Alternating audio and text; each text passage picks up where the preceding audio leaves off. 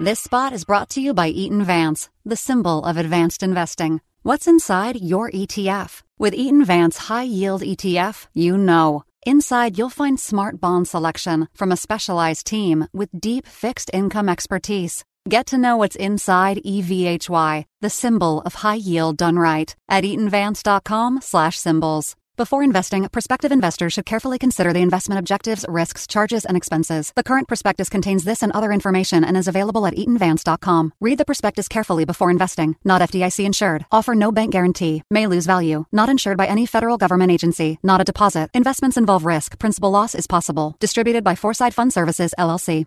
The views expressed on this podcast are those of the participants, not of Reuters News.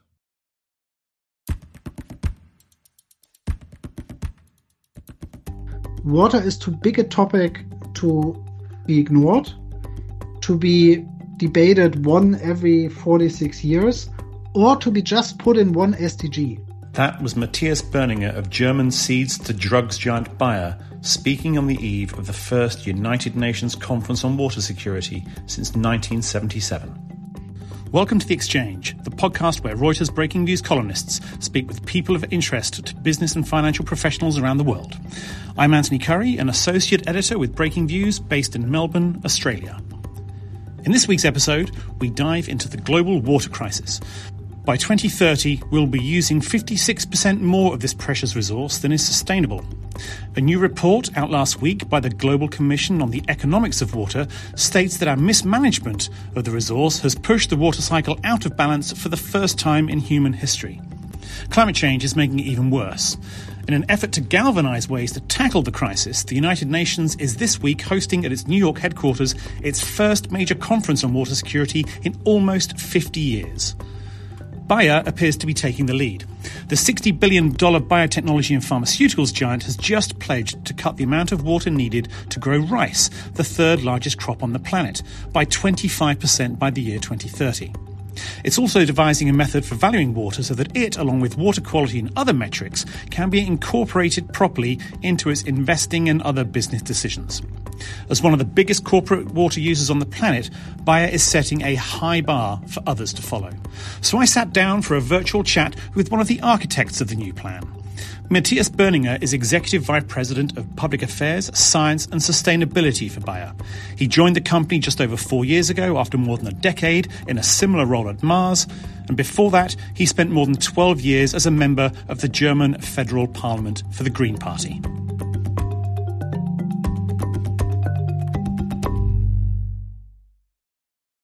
So, Matthias, thank you so much uh, for coming on the show to speak to us. Anthony, we've talked quite a lot about water. I'm glad we have another opportunity today. Absolutely, Matthias. Absolutely, yes. So, yeah, I, I remember speaking to you years ago when you were at Mars and a couple of times since joining Bayer. So it's it's fantastic that we can get this done and really sort of, pardon the pun, dive into uh, what Bayer is doing with water. But before we do that, I'm just going to ask you to set the scene for our listeners. So after the past couple of years of floods and scarcity hitting the headlines, I'd be I'm pretty skeptical that people don't understand that there's a water crisis of some description. But let's just put it in some context. Then, can you characterize it for us? Um, how bad is or how deep is the water crisis, and and what makes the UN conference at the end of March so important uh, for uh, what everyone wants to do with water? Let's begin with the last UN conference on water commenced in 1977. I was a first grader back then. So this is basically a once in a generation event if we are unlucky.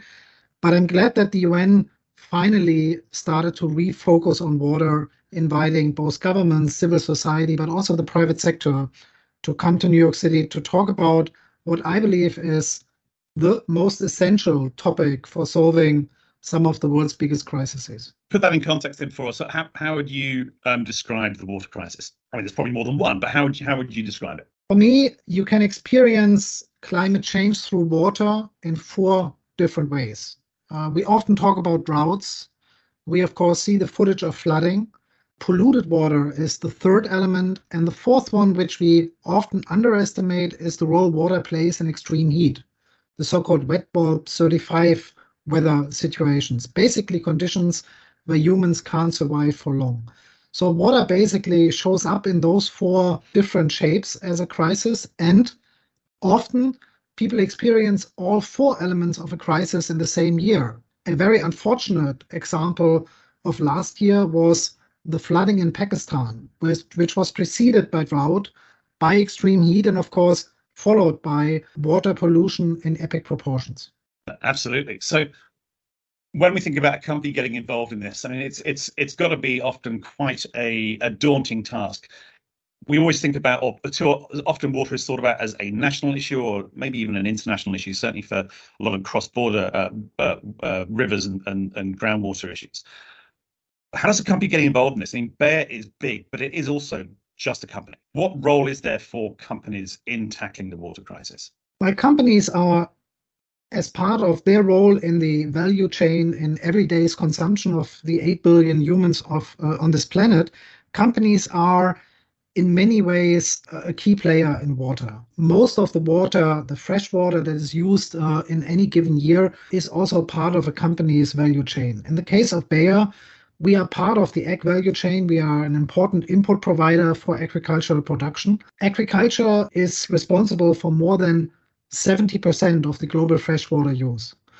When we looked at what are the issues most material to us, uh, we, we couldn't look beyond water for a very long time. So given how material water is for agriculture, we obviously had to conclude that it's super material for us as well. So I mean that that statistic is is crucial. I think that more than 70% of, of the world's water used on agriculture.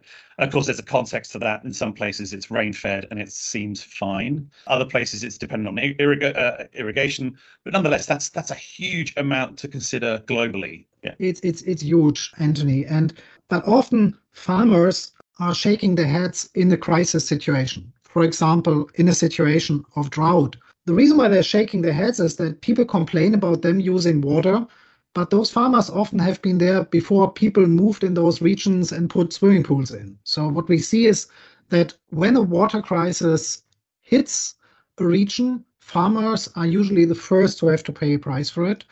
But that, of course, doesn't stop uh, the need to help farmers to produce more efficiently, more effectively, which means with much less water in their own value chains. Mm.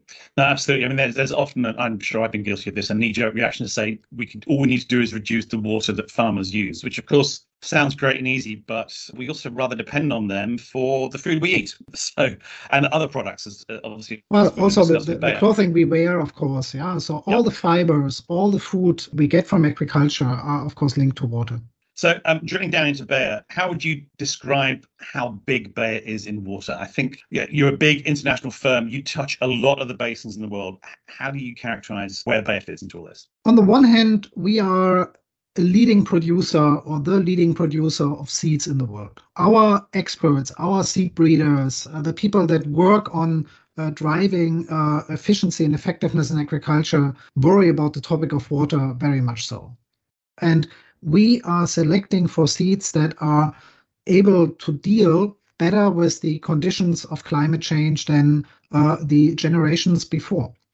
So from that perspective, we, we anticipate of what will be the climatic conditions in 10 years, in 15 years. And if you produce a new seed, it takes quite a while before it's on the market. So you really have to look a bit ahead and unfortunately a bit deeper into this big hole of the climate crisis. Mm. Uh, and then the second thing where we play a crucial role is on crop protection. These are often chemicals, and those chemicals, of course, play a key role uh, in water pollution. So these are two examples where we are front and center connected to the water crisis. So, in the way you're describing it, basically, uh, and this this shouldn't surprise, but I think it does need to be said. Water is is basically an existential issue for Bayer. We can sell a lot of things, but if there is no rain, there will be no food. In other words, Uh, without water being available for our customers, we don't have a business. Let's look at what you've done thus far, and then we'll get to your your your new commitment in a, in a few minutes. What you we when we talked in the past, you've mentioned a few things. You've mentioned corn, you've mentioned cotton, other crops as well.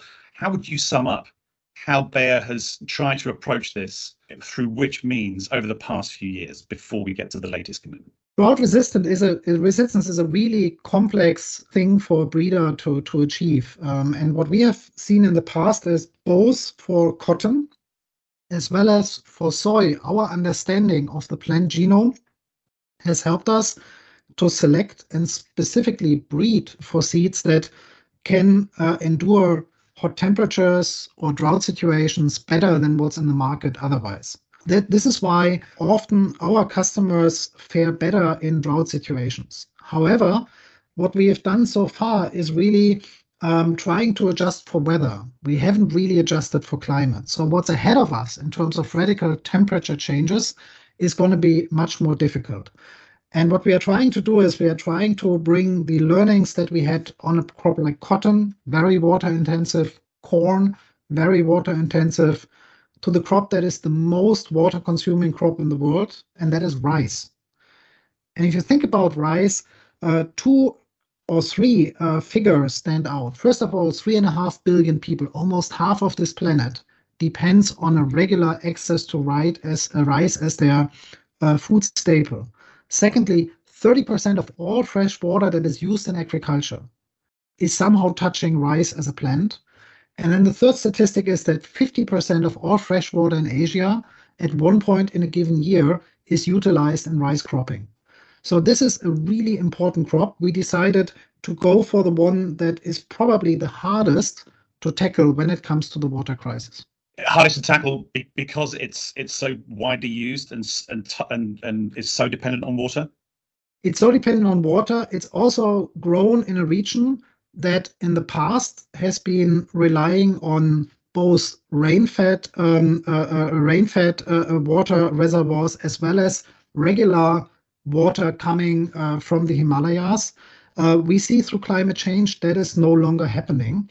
And when you look at the number of wells in India, you will realize that a lot of this rice production now depends on irrigation that draws from the groundwater. So the groundwater levels go down uh, quite significantly in some parts uh, of, uh, uh, of Southeast Asia, and therefore focusing on regions where rice is being grown um, that depends on this kind of uh, groundwater withdrawals is is what we will what we will do. To be clear, using groundwater in itself isn't necessarily a problem. It's more how much has been available, the extract, how much is being extracted, whether it's being over extracted. And that does seem to be the case, I think, in India and, and elsewhere. I think look at uh, California. There's huge problems with subsidence from over overtapping yeah. groundwater. But also, I think there's there's the emissions issue as well, isn't there? Issue of how are farmers getting the water out of the ground? So this this then has multiple effects. It's not just water, it's it's it, it, and it's also soil. It, it takes in a lot of different issues through the lens of water. I mean, one of the reasons why agriculture is so dependent on fossil fuels is irrigation, because you need a lot of energy, uh, and of course, increasingly a lot of energy to pump water from ever deeper wells. Yeah, so that is that is that is certainly uh, one of the big problems. And I think you're absolutely right that if groundwater is replenished through the regular cycle, it's not a problem to, to irrigate. Actually, it's good because it allows you to produce more on less land very effectively. But the NASA, NASA GRACE mission and many other uh, satellite uh, uh, satellite driven uh, data sets have just underscored uh, the degree to which we are depleting our aquifers and the way uh, we, we we have to face um, groundwater levels going down. And that is not a problem in one part of the world. I find it always interesting because people say, well, water is sort of a local or regional crisis. That may be, but it's a local and regional crisis that happens in a hell lot of places. So from yeah. that vantage yeah. point, it is it's quite global. Um, and and our uh, commitment is let's change the way we grow rice in these kind of regions. Let's move from the classical paddy rice into into a, a way to, to, to grow rice that is dry seeded, um, which has a couple of advantages. Uh, a huge advantage is um, that you need much less water.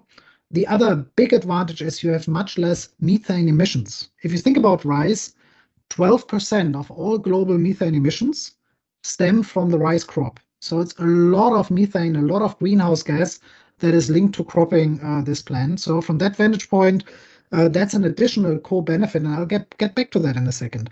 Um, the third benefit is for the farmers, it allows to grow more than just rice on the same plot of land. So it will drive yield not only in the rice crop itself, it will also provide additional degrees of freedom. And that is with much more reliable uh, flow of labor. Um, one of the big challenges for many of the even poorest farmers is to ensure that when they need a lot of labor in the rice crop to actually mobilize uh, uh, uh, uh people to, to help them. And from that vantage point, um, this will really revolutionize the way we grow the crop. We have seen in our uh, in our research fields uh, where we tested it with smallholder farmers in, in, in parts of India and other parts of the world that this is really a very attractive uh, uh, uh proposition for farmers. And our idea is to reduce the amount of water you need um, by 25%. And what we are measuring is the reduction per kilogram of rice produced, per unit of rice being produced.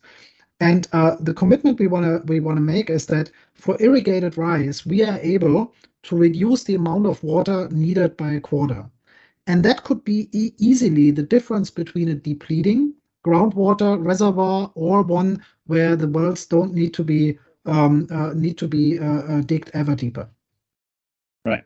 Okay. So so that twenty five percent sounds quite crucial. How did you come up with that that target? Is it because that is the it could well be the difference you just, as you just described? Is it based on the science you have so far about what you can do with the crop?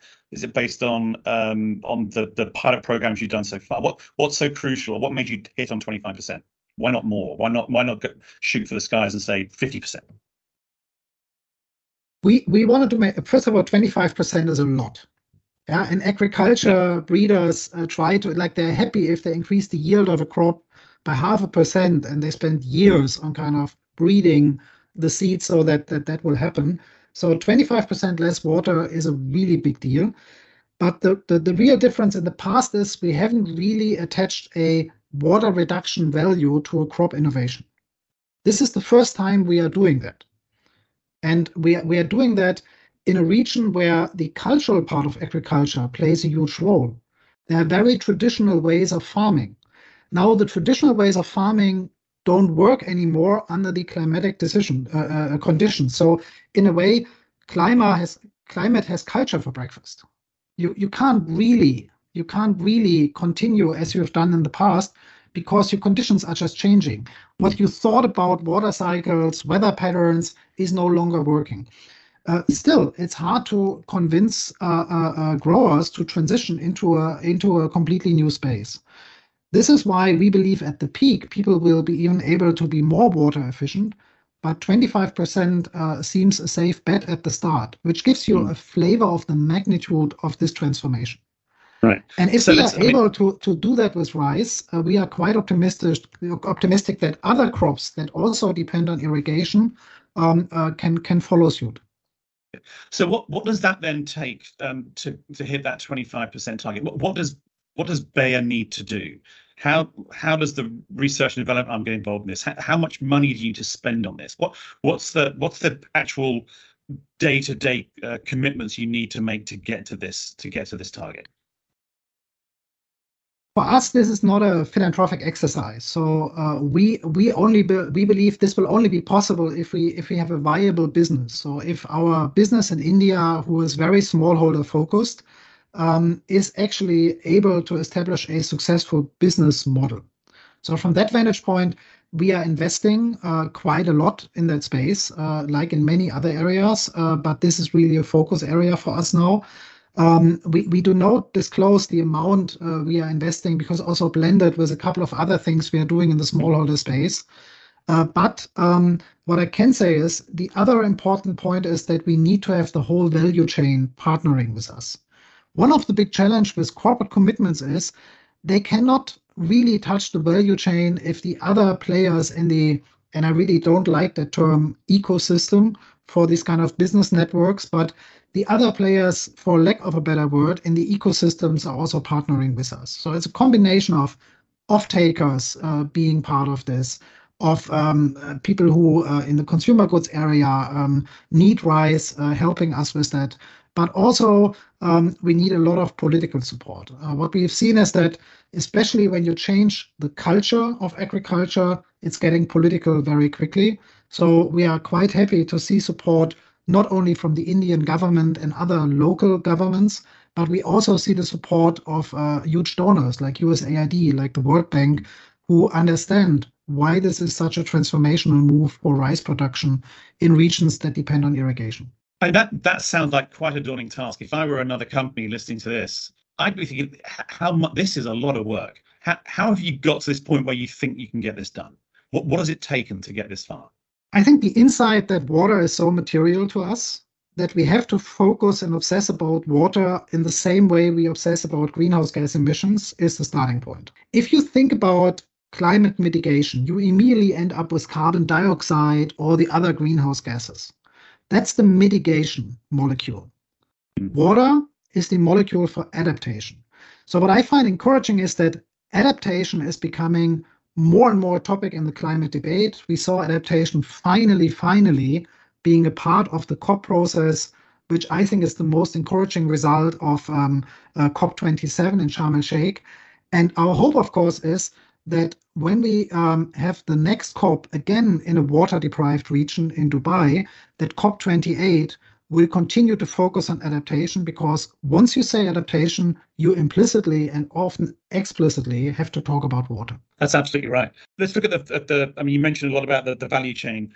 The farmers, as you alluded to earlier, at the end of the day, are the ones who need to adopt this. And many of them, as, as you said as well, as smallholder farmers. And I don't for a moment think that they're not looking at what's going on around them and thinking, what do we do? How do we change? But change is also very hard. And a lot of them are, uh, you know, I'm not sure if they're all subsistence farmers, but even in, in the Western world, farmers often exist on a sort of year to year basis, certainly financially. How much are you having to to get involved financially to support farmers through this? And how much are you seeing that they are willing to adopt and adapt as opposed to pushing back and saying, you know, this is how we've always done it. Yes, there are problems, but surely there must be other ways. We have 350 million people in the world at the moment who don't know what to feed their kids for the remainder of this week. Um, they're in acute food insecurity. And that, of course, has been driven by a pandemic. It has been driven by what we currently experience as climate change and the Russian invasion of Ukraine, uh, which probably played a key triggering role. Mm-hmm. There's one really great sign coming out of that, and that is that we see in more and more regions communities refocusing on agricultural productivity. So the old idea that if I'm not competitive with the world market, I kind of neglect my rural uh, uh, agriculture and I import the food is no longer a viable idea in light of the food inflation that the world is seeing at the moment. And despite the oil prices coming down and the dollar coming down a bit, food inflation still is a major problem for many countries. So, one very important change that will help is that governments in the poorest countries in the world refocus on agriculture and they are hungry for innovation. They are open for new ideas. Secondly, and I think that what's going on in the World Bank at the moment in terms of leadership change, refocusing of the financial institutions, there's more and more donor money focusing on rural areas again. That's also a very positive sign. And then thirdly, I think the technology breakthroughs, digital breakthroughs, for example, the use of drones, the mobilization of satellite data in, in remotest places in the world, help us to drive a change that we, of course, then complement with a new generation of chemistry, a new generation of biology, both driven by progress in genomics and in artificial intelligence. This is a long way of saying that there are a lot of vectors, a lot of factors moving in the right direction right now. And we had experience with now working with 53 million subsistence smallholder farmers. These are some of the poorest farmers in the world. Last year, we managed to reach, for the first time in our history, more than 50 million. That's just one in 10 of all the smallholder farmers, but it's a pretty large group of people. And what I realized is that an experience really trumps the argument. So once you find a few farmers in a community succeeding with doing seemingly odd stuff, that's infectious. Many others are following usually. And we see that development in what we call our better life farming centers, which are communities and, and village centers designed to help to kind of spread these kind of innovative approaches, of which the dry seeded rice will be one of the Um, most important innovations we have for Asia and also for some parts of Africa on shelf now. Other crops you mentioned, obviously, this this the third the third biggest crop in terms of, of water needs globally. Do you want to go after the top two? If so, when? So, how long would it take you to say, okay, this is what we've achieved with rice? let's move on to other ones. Are you going to wait until you hit your your your 25% target, or would you you say, okay, we've now got this up and running, we're now ready to shift our or broaden our focus? I think we'd love to wait, but we don't have the time. The climate crisis is moving at a pace that is scary for ordinary people. When you're in agriculture, you realize it's even scarier.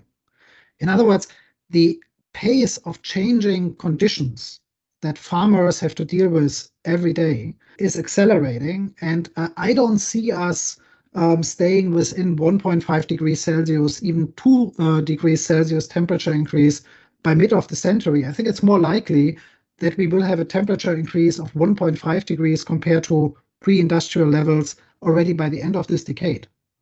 So, in many ways, as we are not slowing down climate change, um, the effects on farmers, uh, and of course, often mostly felt by the poorest, by the most disadvantaged uh, populations in almost every part of the world, uh, uh, the effects will be will be just like like dismal. So we don't have the time. Uh, we are currently uh, working on corn, for example, which is a second crop we are looking at, where we want to introduce a new, much more climate resilient crop uh, that is a significantly shorter version of corn which has effectively a couple of benefits that, that stand out.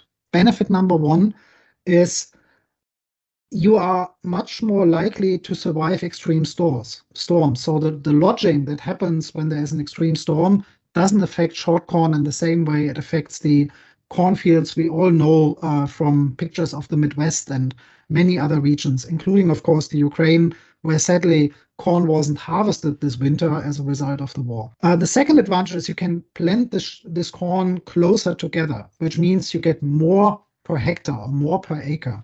But the third advantage is you need less water to build those structures. So in other words, the shorter corn is also more water resistant. And we, we, we have looked at deeper root systems that allow the crop to kind of obtain water from deeper in the earth than what we are currently seeing. We have to go back to the roots anyway if we want to uh, make crops more water resilient. So these are these are the reasons why short corn is a big deal for us. Uh, if all goes well, the short corn system we are introducing can produce 15, perhaps 20% more yield on the same acreage, which would be yeah, 10 times, 15 times more than what you would normally get with a new crop.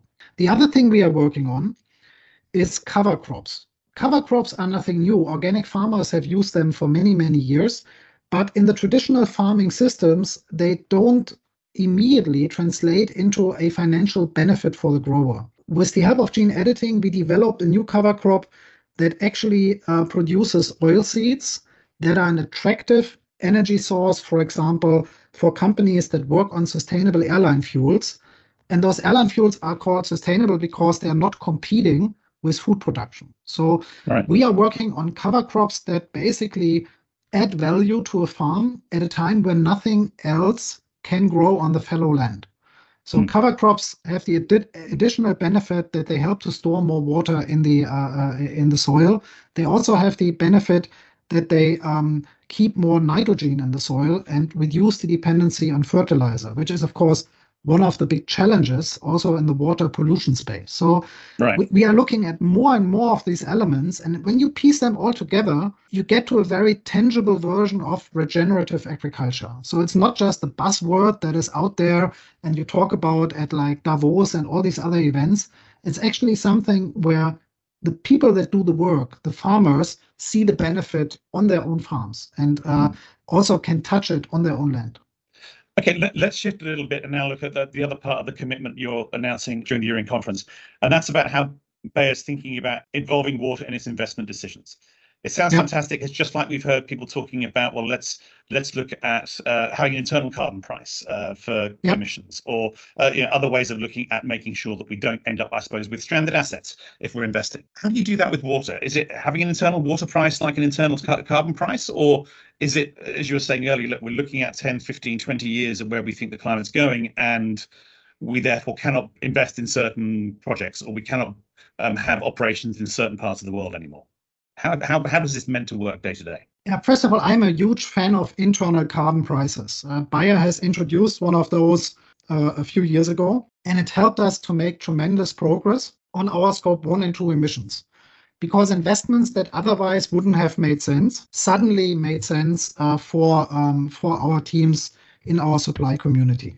We have not made the same progress on scope 3 emissions their Bayer is facing the same challenge as many other companies. So our suppliers have not necessarily contributed to the decarbonization of our own supply chain in ways we wanted that. And we will also introduce an internal carbon price now for all of our suppliers. The same thing, when you are then in a negotiation and carbon has a realistic price, then the low carbon solution wins. Uh, we're currently at a tender, the low carbon solution loses against an, uh, an offer that's financially is seemingly more interesting. We have to get to the same place with water. Now, the difference between carbon and water is the fact that carbon is kind of a global currency, whereas where, where, where water is a local currency. Uh, and the underlying uh, comment of your question is, I think, exactly the way to go. We need to assess where water is scarce today and where water will be scarce tomorrow. And based on where water is scarce today and where it will be scarce tomorrow, we have to then uh, price our water in a smart way, which means we will invest um, in places where we where we believe that that water is abundantly available for our own operations, for where we are where we are producing. Now, for our seed production, of course, that doesn't work because our seed production is close to where the farmers are. So our seed production ultimately needs to be incentivized to look for the climate smart seeds and for like really uh, uh, uh, crops that are much better in dealing with extreme heat, with insect pressure, with drought, with all of those topics, also with salination, which is a big problem in, in some parts of the world as sea levels rise. So there we, of course, um, uh, uh, have a full focus on adaptation. We hope that we will get a good local currency for water where it matters most for us. And what we already know is that we will not invest in regions where we have a huge water need, but where the whole watershed is no longer able to satisfy that. Um, so water will play a very important role in our planning going forward. The upside is it's going to de-risk our own value chain. The downside is that it just adds to the pain of the local communities where water is missing. Because people not investing there means that there's less money in those communities as well. And I think that is something we should not underestimate. There are many, many communities who will be a lot poorer uh, because humanity in general isn't able to reduce greenhouse gas emissions at the pace necessary. And this gets back almost to what I was mentioning earlier. Where does a company come in on this versus a government? I mean, the term ESG, I've never been a, a huge fan of it, but I can't get away from it. But this is a, a, great example of how the E and the S work together and against each other. As a company, if you're making a decision based on the E, on the environmental concerns, but the outcome on the S is locally terrible, how, how do you sort that through? What's that's it's a it's a real dilemma, isn't it, for any company? E versus S, you want both of them. You often won't be able to yeah. have both of them. So how how how do you work through that as a company? As we are focusing more of our efforts on on on uh, on climate resilience of crops, we, we we certainly bring E and S together. At the same time, there will be hard choices we have to make. You cannot have your sites in an area that is prone to flooding at epic proportions or that just doesn't have the access to the water anymore. And and and and that's a trade-off we have to make, um, which also means, generally speaking, not only companies will migrate, but also people. Um, I I'm a firm believer that migration is one of those big topics that is a consequence of the climate crisis. Mm. And we have to talk about climate migrants in much more strategic ways and in much more proactive ways than what we are doing today. At the beginning of this call, I spoke about extreme heat. There will be conditions for not millions, but more hundreds of millions of people that are no longer allowing them to, to, to be living there. And of course, air conditioning is a staple for very, very few people in the world. Most people have to deal with wet bulb 35 situations, with extreme heat situations, uh, without the benefit of the innovation of, of air conditioning. And as people will not be able to sustain their lives in those places, they will have to move. As people will not have water for their farms, they will have to migrate. And somebody recently told me, uh, actually a leading expert of water in the World Bank, that this is often a very silent process. These people are just moving away. Their voices aren't heard. And I think that's a very important insight. Um, we have tons and tons of examples, hundreds of millions of people who had to leave their own uh, uh, livelihoods um, and had to go somewhere else just because of water. And again, climate change is expressing itself through the molecule of water. And that then becomes, I mean, that's where it does shift from being, um, I mean, companies can get involved, but that's really going to be a government and an international concern, isn't it? And we've already seen it with with yeah. migration. And there are a lot of people who have, have said that part of the problem with in Syria, for example, stemmed from long-term water scarcity. And I, I wouldn't put that at the uh, feet of everything that's happened in Syria over the past decade or so, but it's been important. I mean, when you look back at the uh, biography of water as a book basically describing water as a biography, mm. which I find very fascinating, you see how water has shaped our societies through the ages. Yeah. Um, uh, the history of China, the early history of China, a gigantic flooding that basically moved the rivers miles, uh, miles uh, from the original kind of place where they hit the the the sea um, the ocean. So what, what, what you can say is that the water topic always has been a big topic for us. I think that's true for society, for the political world, as well as for business. Water is too big a topic to be ignored, to be debated one every 46 years, or to be just put in one SDG. As much as I agree, everything that's in SDG 6, in terms of WASH, in terms of what we have to do with water, the, the big insight for me is that water is essential for all 17 SDGs. It's the topic. If we want to have a shot on achieving our uh, SDG related indices until 2030, we need to think about water in a very, very different way. And wherever water blindness exists, we need to find ways to uh, draw attention to how everything is connected. And perhaps, Anthony, for me, the most amazing example for it um, uh, is the increasing data we have on green water. With the help of technology, we now know where the plant-based water sources are in the world.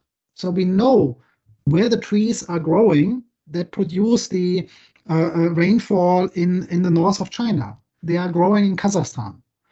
We know where 70% of the rain in Burkina Faso comes from. The trees are growing in Kenya. I'm not surprised that Argentina is uh, uh, is uh, facing a horrific drought and a failed crop this year, looking at the rates of deforestation in the Amazon. So the connection of vegetation on the one side and water on the other side, the so-called green water cycle, mm-hmm. is something where we have more and more insights. And in a world that is starting to kind of fall apart and kind of moving and splitting into camps, we need to understand that this is really a global water cycle. This is maybe large regions that kind of create their own little systems. But if we don't curb deforestation, we have both the problems um, uh, with with water as well as, of course, an accelerated climate change, which will only aggravate uh, the water challenges we see. So for me, the green water topic, and Johan Rockström and many others are working on that, is one of the most amazing uh, discoveries in the run-up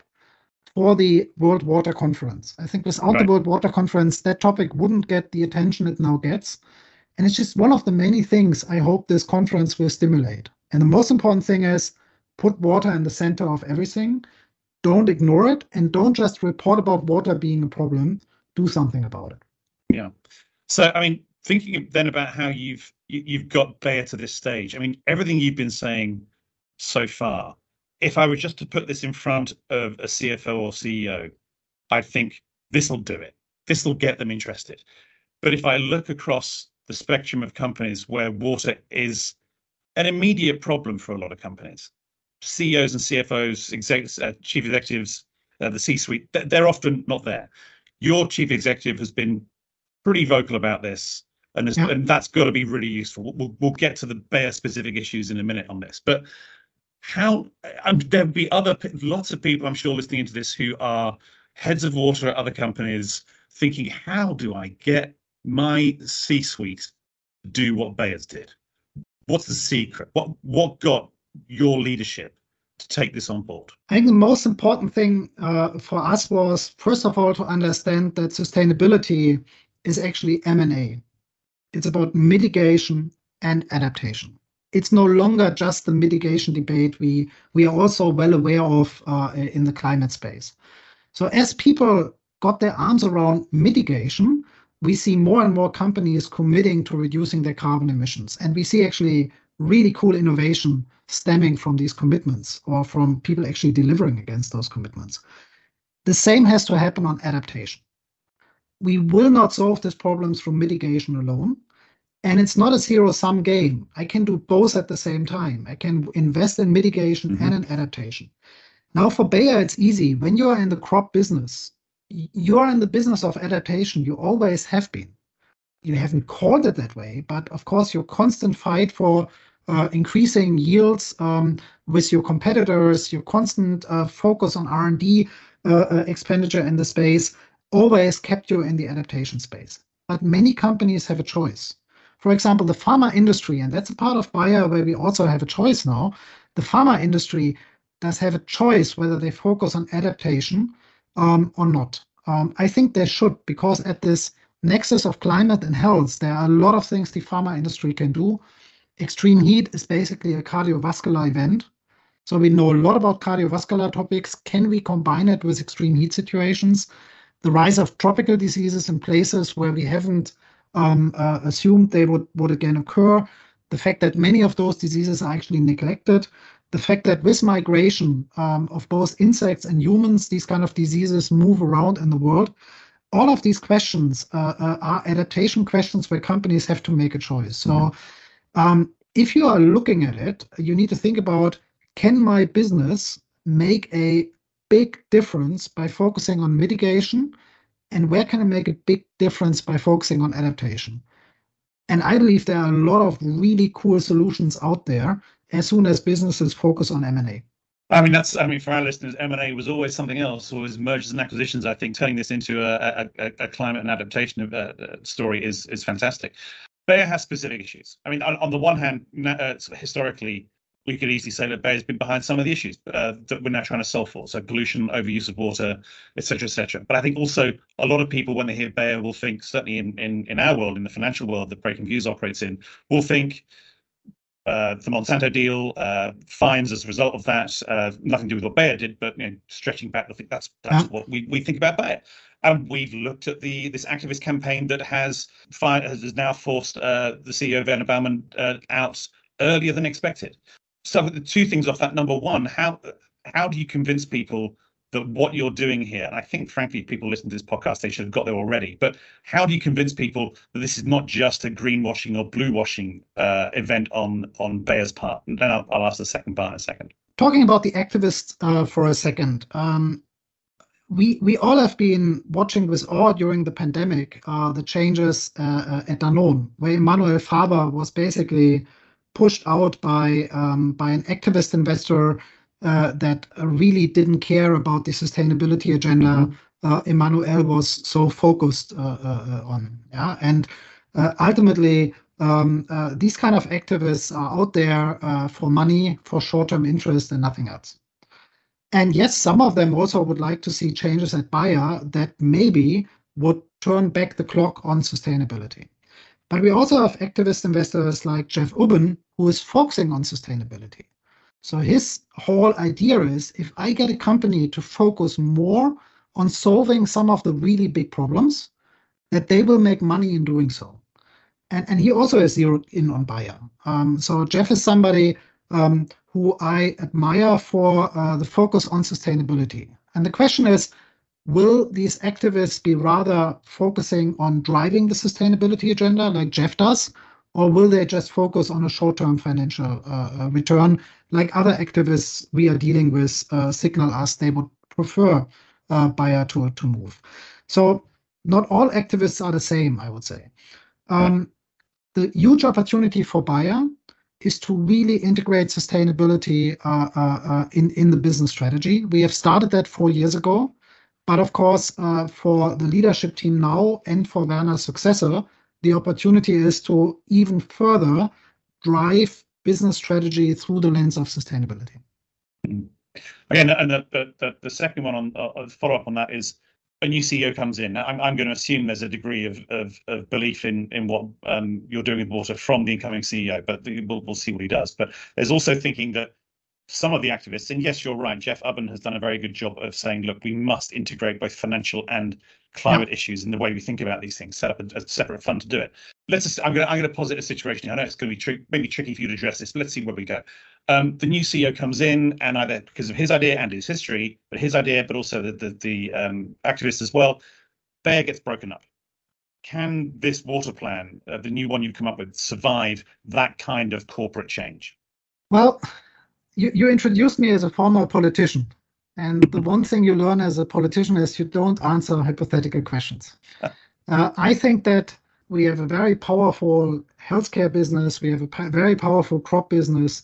If the strategic intent of leadership sticks to integrating sustainability in the business strategy, it can survive. But the benefit I see in Bayer is in the symbiotic relationship uh, that we have with our health business as well as Uh, with our with our food business.